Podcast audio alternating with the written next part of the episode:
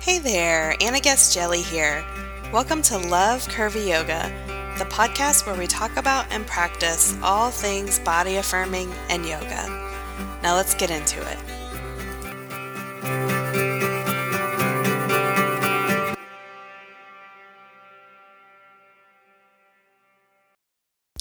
Thank you for being here. I hope you enjoyed our Curvy Yoga community chat from last week. I have so loved doing those and having those conversations, and we have another one coming up uh, before the end of this season. So, thank you for those of you who participated and shared your stories, as well as those of you who are listening in.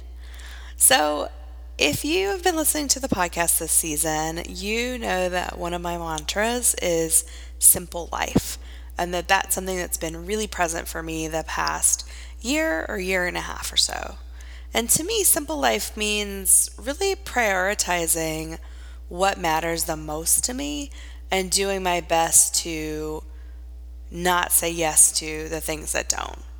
And I talked about this in a couple different episodes, including the FOMO to JOMO episode, where I talked about moving from the fear of missing out to the joy of missing out. Overall, I would say that this approach is really closely related to minimalism, if you're familiar with that concept. And that's something that I have been reading quite a bit about the past uh, year or year and a half, this time that I've been working with Simple Life. And I will share some of my favorite resources in the show notes because I've been reading a bunch of books and blogs and listening to podcasts and all that kind of stuff. So if you're interested, then you can check out those resources. And the gist of minimalism, as I see it, is really pretty similar to how I've been using the term simple throughout this season of the podcast. Um, making more space for what matters and less space for what doesn't. Whether that's your stuff, as plenty of minimalism focuses on, or how you spend your time. For me, how it's really shown up is getting very clear about my life priorities which include my business priorities for sure, but not to the exclusion of my life, as has, you know, very often been the case for me. Well, as has usually been the case for me, except for very recently.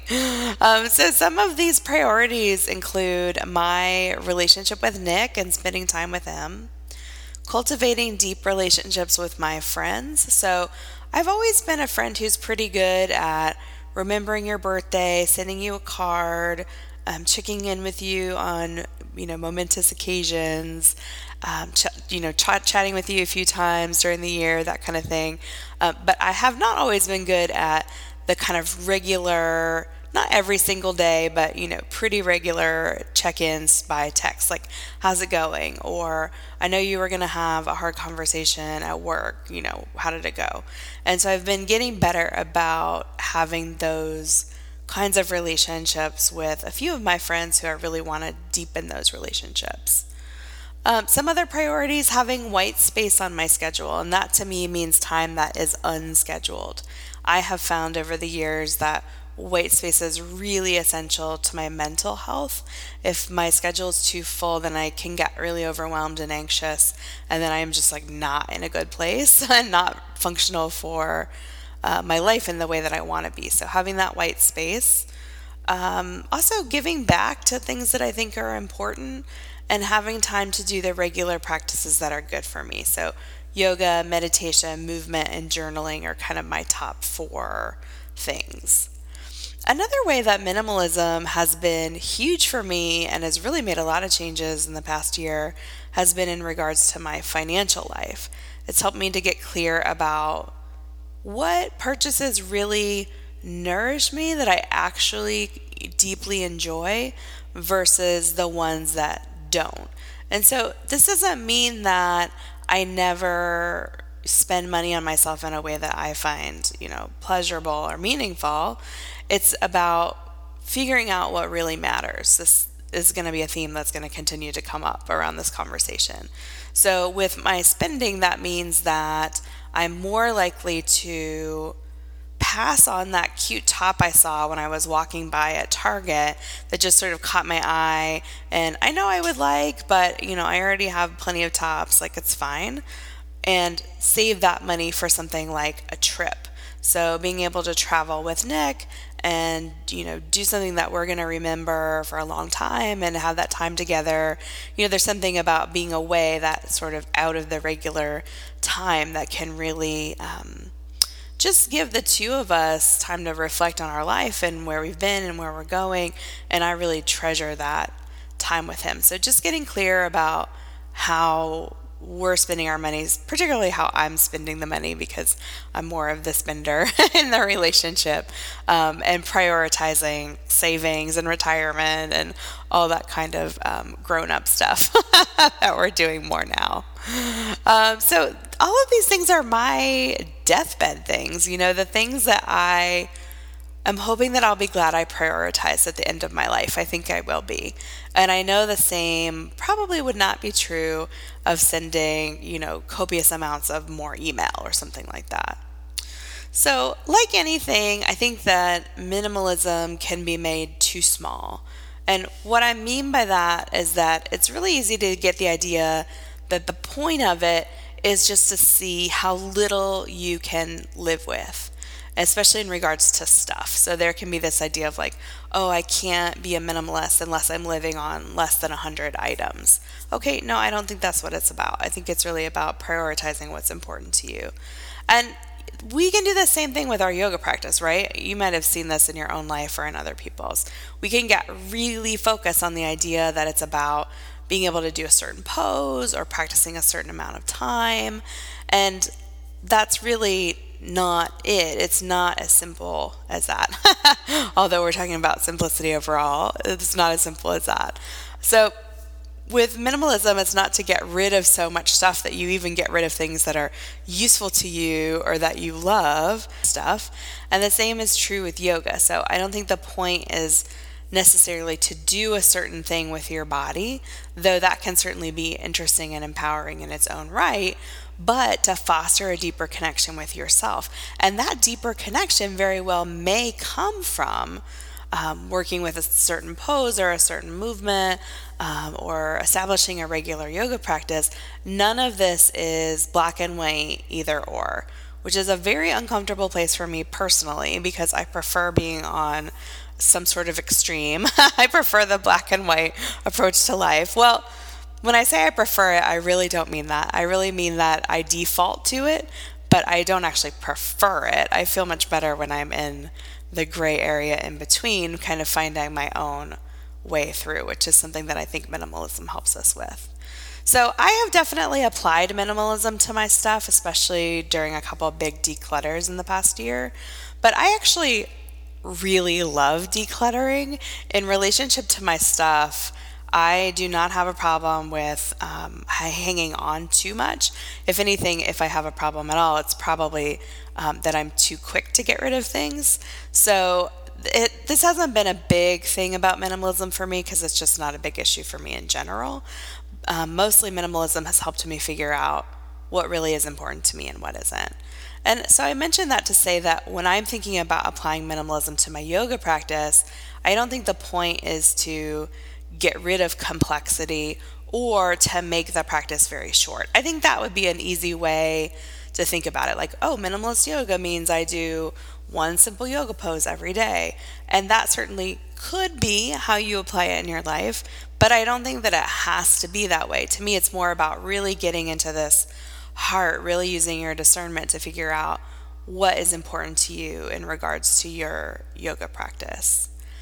What I have seen applying the concept of minimalism to my yoga practice, it really means prioritizing it for what it is in my life. And what it is in my life is a really essential ingredient of what I need to feel good, both in my body and about my body. And it's really helping to clear away the shoulds, the resistance, the inner obstacles to just say, I feel better after I do yoga. It is that simple and that profound. It's important to me. And so when I just clear it all away to that, it really helps me in a lot of different ways. I know from my own experience that I am the kind of person who does best when I'm doing things to support my physical and mental and emotional health in small, everyday ways. I just need to, you know, like move my body in ways that feel good that day. That's going to vary from day to day. Um, some days that's going to be fast, some days slow, some days intense, some days gentle, some days complex, some days just Shavasana. Again, the main thing here isn't what I'm doing, but why I'm doing it and really staying with that why.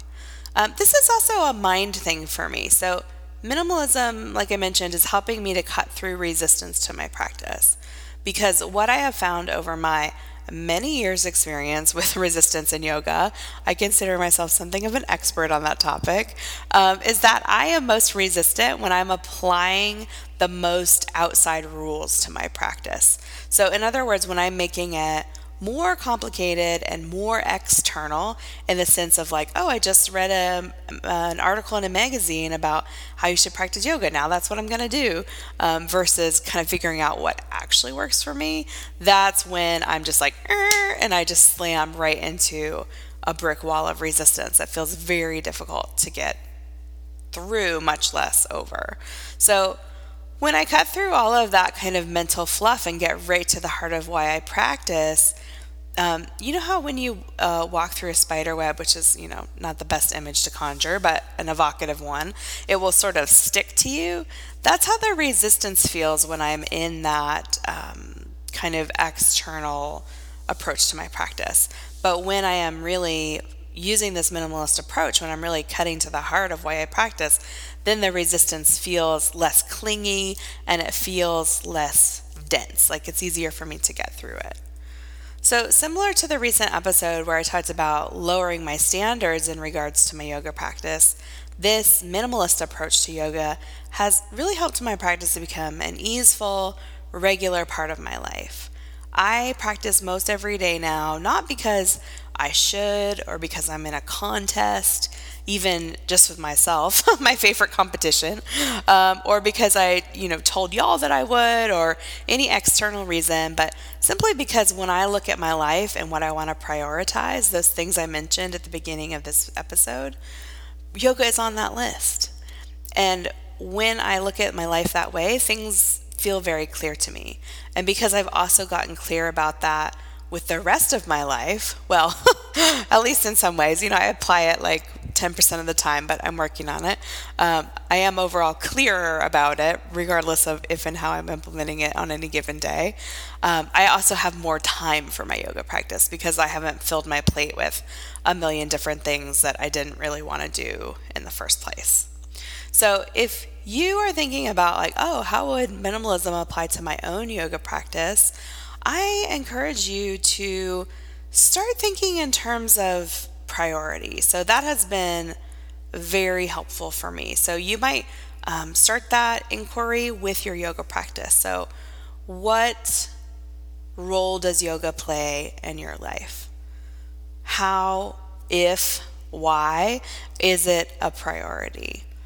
You might also go into this line of inquiry um, sort of like in the doorway next to yoga, which is what are the priorities in your life overall. So, finding your own list similar to what I shared and seeing how yoga fits into that particular list. Some other things that you might consider are in regards to the yoga practice itself, what is important to you? So, what really helps you to cultivate that relationship with yourself on the mat? Is it being in conversation with yourself and figuring out what works from day to day? Is it making sure you always do five minutes in the morning? You know, that again is going to look different for each of us. I definitely encourage you to um, resist the idea that um, there's a right way to do this. What I think is empowering about minimalism is that it's really asking you to find your own way into your priorities in your life. So I hope that's an interesting thing for you to consider. Let's just take one breath together here to close. We'll inhale and exhale. The light in me honors the light in you. Namaste. Thanks for being here.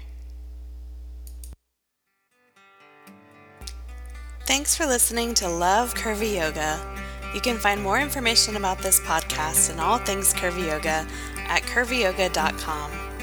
If you love the show, please share it or even review it in iTunes. Both help us get the word out that yoga is a way to come home to your body and yourself, exactly as you are today. Have a great day and curve on.